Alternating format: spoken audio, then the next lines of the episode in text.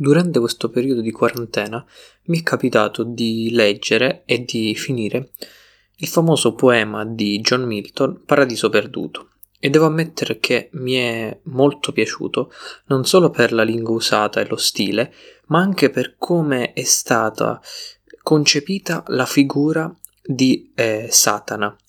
Ma nello stesso periodo in cui io finivo di leggere Paradiso perduto, mi arrivava a casa un altro libro ovvero il Silmarillion. Ecco, il Silmarillion, concepita come la Bibbia di J.R.R. Tolkien, aveva un personaggio analogo a Satana al suo interno, di cui si raccontava la storia e le azioni, ovvero Melkor, l'oscuro signore, il primo oscuro signore, che sarà anche il padrone, in un primo momento, di Sauron, il secondo oscuro signore. Ed è proprio su queste due figure che oggi noi andremo a parlare in questo podcast. Andremo a parlare delle due figure legate al male in John Milton, autore di Paradiso Perduto, e in J.R.R. Tolkien, autore de Il Silmarillion. Ma prima, sigla. Monologue Podcast, il podcast che ti permette di conoscere ascoltando. Parlato come sempre da Teama, ascoltato come sempre da noi. Ciao a tutti ragazzi e bentornati su Monologue Podcast. Innanzitutto volevo ringraziarvi come avete accolto il primo episodio di questo mio progetto, grazie veramente. E e di invitare chi ancora non ha ascoltato il primo episodio di Monologue Podcast di andarlo ad ascoltare sia su Anchor che su Spotify, ma anche su YouTube se vuole il formato video. Oggi, come vi ho anticipato, andremo a parlare di eh, Satana e Melkor, due figure legate al male che vengono eh, spiegate e raccontate in John Milton e in Tolkien. Andando ad affrontare queste due figure, eh, io ho deciso di eh, prendere quattro punti essenziali e di metterli a confronto. Beh, il primo punto essenziale è sicuramente il periodo in cui nasce l'opera e le idee attorno ad essa. Il secondo punto riguarda la figura de- di Dio, sia in Milton che in Tolkien. La terza riguarda, il terzo punto riguarda la figura di Satana, sia per quanto riguarda le caratteristiche fisiche che psicologiche, mentre il quarto punto è legato alla capacità di persuasione di questi due individui che riescono attraverso la loro logica contorta a piegare anche gli animi più buoni al loro volere. Io inizierei da John Milton. John Milton è uno scrittore inglese del 1600 e in quel periodo in Inghilterra stava avvenendo una grande rivoluzione, la famosa gloriosa rivoluzione. Eh, Milton era un autore di fede puritana che ebbe un ruolo politico anche importante, eh, soprattutto quando venne instaurata eh, la Repubblica che rappresenta anche una piccola parentesi di, mh, mm, della storia britannica che era sempre stata monarchica. Ecco, lui eh, una grande rivoluzione che compie nella sua opera è sicuramente rivoluzionare la figura dell'angelo caduto, di Lucifero o di Satana, perché egli lo fa volgere a personaggio positivo, perché eh, Satana per lui è la figura che rifiuta ogni forma di potere precostituito. Infatti Satana vuole, vuole combattere contro Dio, contro il suo potere e quando viene fatto cadere insieme alle sue schiere dal paradiso al, all'inferno, egli preferisce, anziché chiedere il perdono a Dio, decide di regnare nell'orripilante inferno, ma essendo libero, preferisce la libertà di regnare all'inferno piuttosto che essere schiavo nel paradiso. E questa è una cosa eh, straordinaria perché Milton capovolge completamente la figura biblica di Satana, la figura che era stata quel, quel soggetto che si era ribellato a Dio e che era stato la radice di ogni male presente nel mondo. Questo è, è diciamo, l'incipit eh, dell'opera di Milton. Ma adesso andiamo a vedere l'incipit dell'opera di Tolkien. Noi conosciamo Tolkien principalmente per eh, la trilogia dell'Hobbit e del Signore degli Anelli, però lui dal 1917 si mise a lavorare al Silmarillion. E in realtà il Silmarillion non fu mai completato da Tolkien eh, e fu soltanto rimesso eh, insieme, gli appunti di Tolkien vennero rimessi assieme dal figlio. E, e grazie appunto all'opera del figlio e, e grazie ovviamente agli appunti del padre, eh, noi abbiamo potuto eh, avere il Silmarillion. Ecco, in questo Silmarillion che è diviso in eh, 5 capitoli, noi non parleremo dei 5 capitoli del Silmarillion, magari in un altro episodio, comunque.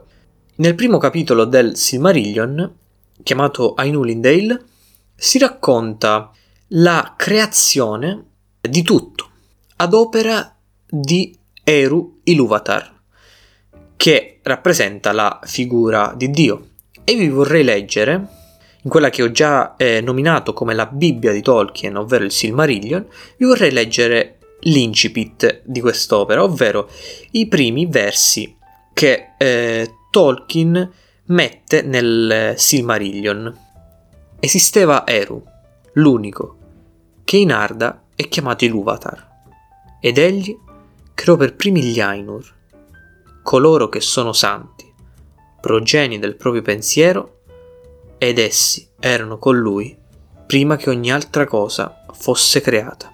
Ecco, in questo primo capitolo Tolkien descrive quindi la genesi di tutto l'universo ad opera di Dio, ovvero Eru Iluvatar.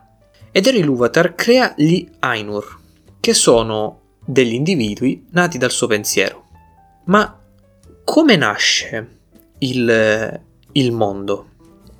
Beh, in Milton il mondo nasce successivamente alla ribellione di Satana e dopo la sua caduta, perché Dio vuole in un certo qual modo riscattare le sue creazioni e quindi crea l'uomo, credendo che egli, vivendo nel paradiso terrestre, nell'Eden, possa coltivare soltanto principi positivi e soprattutto possa essere controllato e fedele a Dio.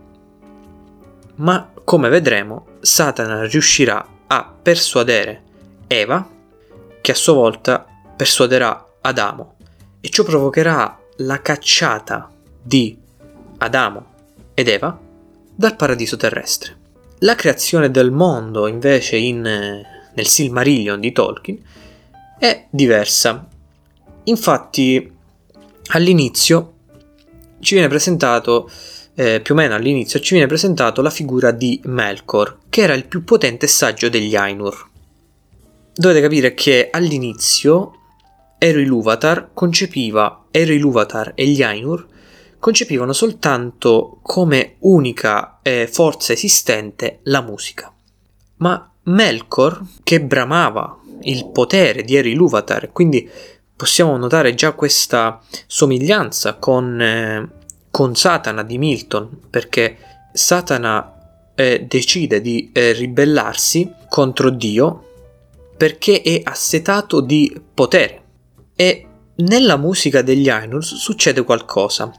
Ogni Ainur recitava o suonava la propria melodia, che era una melodia perfetta, senza errori, conforme in ogni punto. Melkor per, sca- eh, per scontrarsi, per combattere contro Iluvatar, decide di modificare la sua armonia, la sua musica e attraverso questa melodia che cambia, ecco che viene creato non solo I, l'universo, ma anche Arda, ovvero il mondo. E quindi Iluvatar decide di dare agli Ainur la vista e quindi non ascoltare soltanto, ma di vedere anche l'opera che, ha, eh, che è scaturita dalla loro melodia. Ecco, ora io mi vorrei soffermare un po' sulla figura di Dio, sia su Milton che eh, su Tolkien. Il Dio di Milton è un Dio onnisciente, onnipresente e onnipotente. Ed è un Dio che prevede gli eventi futuri, sa già cosa accadrà, ma non fa nulla per evitare gli eventi terribili, sempre in nome del libero arbitrio.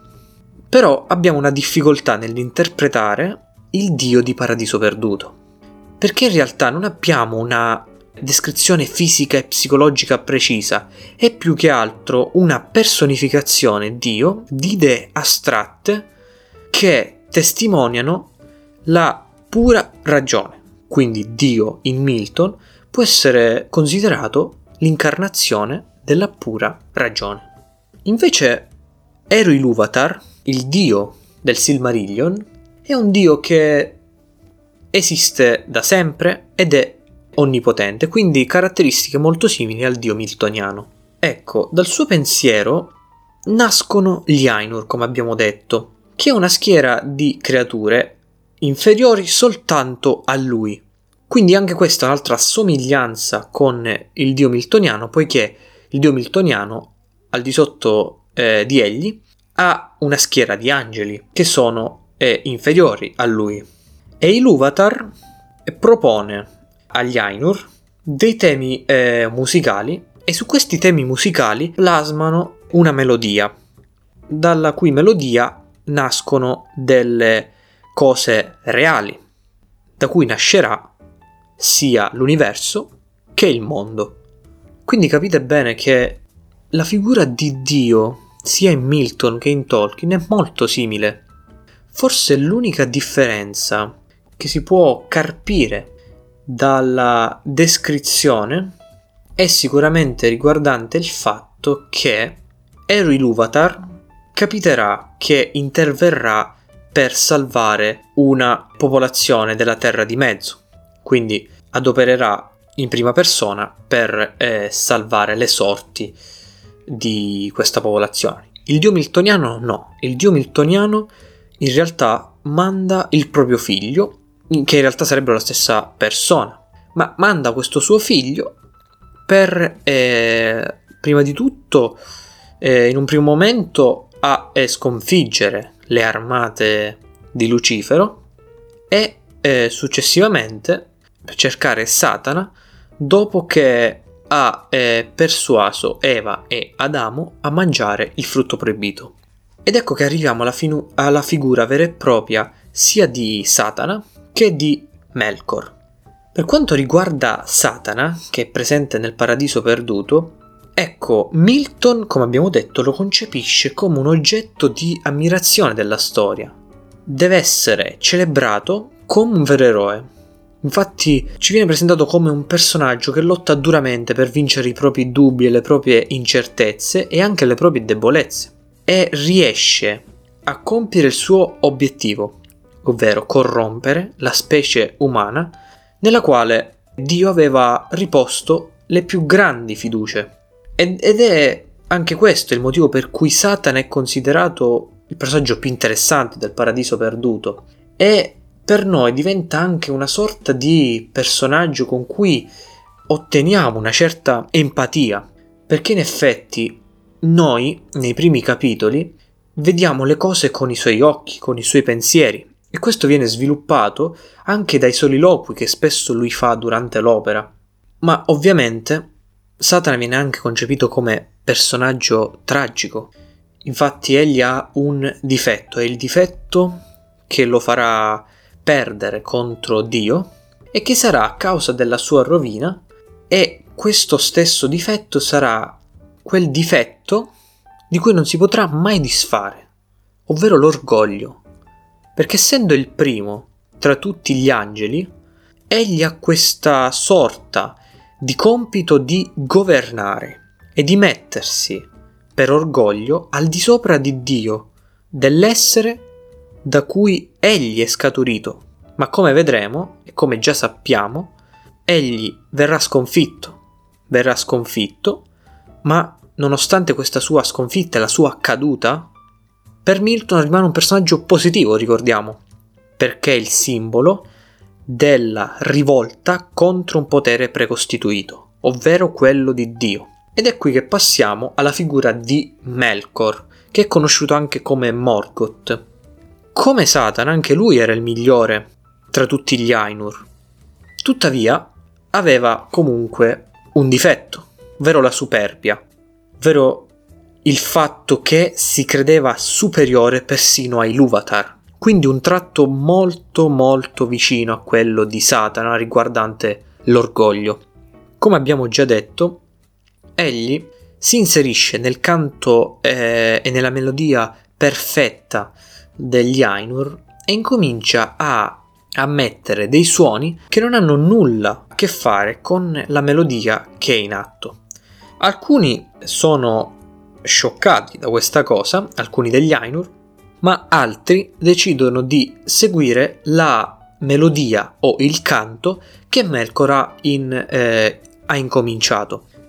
E questa è una figura, anzi questa è una caratteristica somigliante con quella di Satana, perché anche Satana riesce a piegare eh, a sé molti degli angeli e di farli non solo eh, annoverare fra le sue schiere, ma di renderli anche dei, dei suoi fidati consiglieri. E così accadrà anche per i fidati consiglieri di Melkor. Adesso parliamo dell'ultima parte, ovvero quella riguardante l'arte più grande che hanno questi due personaggi, secondo il mio punto di vista, ovvero la persuasione. Ricordiamo che l'uomo, creato nel paradiso perduto da Dio, è sicuramente un uomo di sani principi, un uomo che sa che non deve toccare l'albero della conoscenza dove c'è il frutto che se mangiato porterebbe l'uomo a una pesante punizione. Ovviamente dopo la creazione dell'uomo viene creata la donna, ovvero Eva, ed Eva, non avendo in Milton la intelligenza, la conoscenza, la ferrea volontà di Adamo, si fa corrompere da Satana, il quale, nelle vesti di un serpente, convince attraverso una retorica complessa che egli, grazie all'assaggio del frutto proibito della mela, è diventato intelligente, gli è stata donata la parola ed è grazie a quel frutto che egli adesso può parlare ad Eva e può persuaderla a mangiare quel frutto della conoscenza che rende, secondo le parole di Satana, che in realtà sono eh, false, apre la mente e gli occhi di chi assaggia quel frutto, li fa diventare quasi, se non alla pari, di Dio stesso. Eva era già stata, per così dire, tormentata da alcuni sogni la notte prima del, del peccato ed era proprio il serpente che si era insidiato nei suoi ricordi e che alla fine sarà la figura che porterà Eva al peccato. Eva racconta questo fatto ad Adamo e Adamo si rende conto del peccato commesso da Eva. Ma per non restare solo e per non lasciarla sola, Adamo decide di mangiare il frutto proibito e quindi di correre insieme ad Eva verso il loro destino, ovvero quello della cacciata dal paradiso. Riguardo alla cacciata dal paradiso di Adamo ed Eva, io vi vorrei leggere le ultime righe del Paradiso perduto in cui appunto si parla della cacciata, del, degli antenati, dei primi antenati dell'uomo. Allora si volsero indietro e videro il fianco orientale, quasi ondeggiante ai bagliori di fiamma di quella spada, e la porta affollata di volti tremendi e di armi crudeli. Lacrime naturali scivolarono dai loro occhi, ma le asciugarono subito. Il mondo stava davanti a loro, dove guidati dalla provvidenza scegliere il luogo in cui fermarsi, la mano nella mano. Per la pianura dell'Eden, a passi lenti e incerti, presero il loro cammino solitario. Sono dei versi molto tragici che testimoniano come l'uomo abbia fallito di come adesso sia rimasto solo e di come adesso sia destinato soltanto a rimembrare il peccato commesso e di dolersene per tutta la vita. Le capacità di persuasione invece che è presente in Melkor non fanno pentire la propria vittima, perché anche Melkor è un grande persuasore. Infatti, egli è famoso per aver portato dalla sua parte uno dei più alti spiriti dei Maiar. Lo chiamavano Myron l'ammirabile, ma forse noi lo conosciamo con il nome di Sauron. Infatti Sauron fu uno, se non il più fedele, dei servitori dell'oscuro nemico Melkor, e diventò anch'egli una creatura malvagia. Tradì i Valar e divenne il suo servo più fidato, come abbiamo detto. Fu messo, per ringraziarlo, Melkor lo mise al comando di Hangband, una fortezza del male costruita tra le Ered Engrin a nord del Beleriand. Ok, cosa c'è di simile in questo quarto punto? Adamo ed Eva, dopo il loro peccato, riconoscono ciò che hanno fatto e si pentono di quella, di quella troppa arroganza, tracotanza nell'assaggiare quel frutto che era stato proibito e lo faranno per tutta la loro vita. Melkor, come Satana, come abbiamo detto, è un grande persuasore e riesce a portare dalla sua parte Sauron, ma Sauron diventa il male.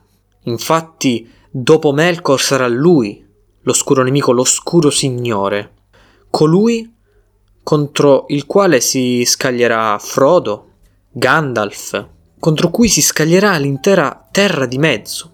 Quindi in Milton abbiamo la presa di coscienza dei peccati, del peccato, mentre in Tolkien abbiamo quella che possiamo definire la presa di coscienza del peccato, ma in maniera negativa, ovvero Tolkien concepisce Sauron come un individuo che ormai, piegato dal male, non riesce più a redimersi, ma diventa il male. Ed è questa una delle sostanziali differenze che possiamo trovare nelle figure di Adamo ed Eva e in Sauron. Poi bisogna anche dire che i due autori vivono in due epoche religiose completamente diverse. In Milton c'è una sorta di rivalutazione della fede.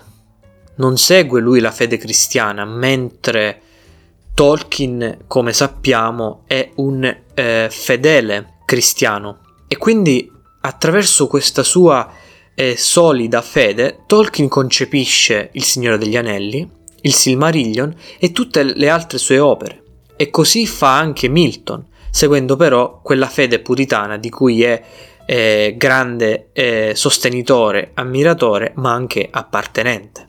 E quindi cosa ci rimane di questo episodio, di questo confronto fra Satana e Melkor?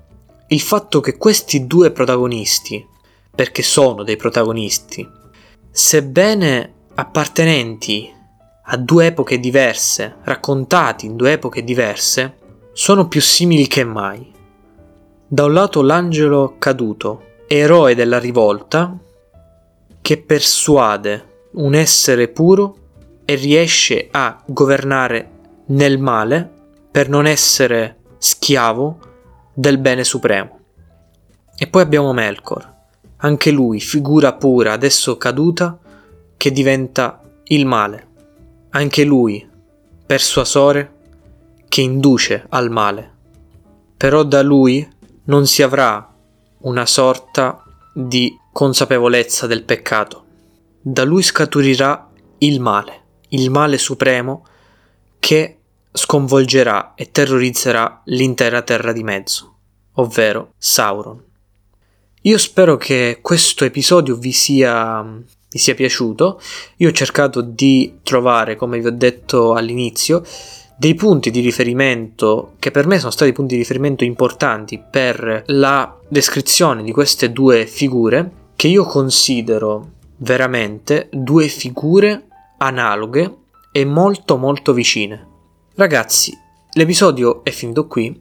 Io, come sempre, vi invito ad ascoltare Monologue Podcast, di farlo conoscere a tutti, di andare nel mio profilo Instagram, come sapete, monologpod.mat e soprattutto di eh, dirmi la vostra, i vostri punti di vista, come cosa ne pensate, soprattutto di questo episodio in cui abbiamo parlato di peccato, di orgoglio e di persuasione.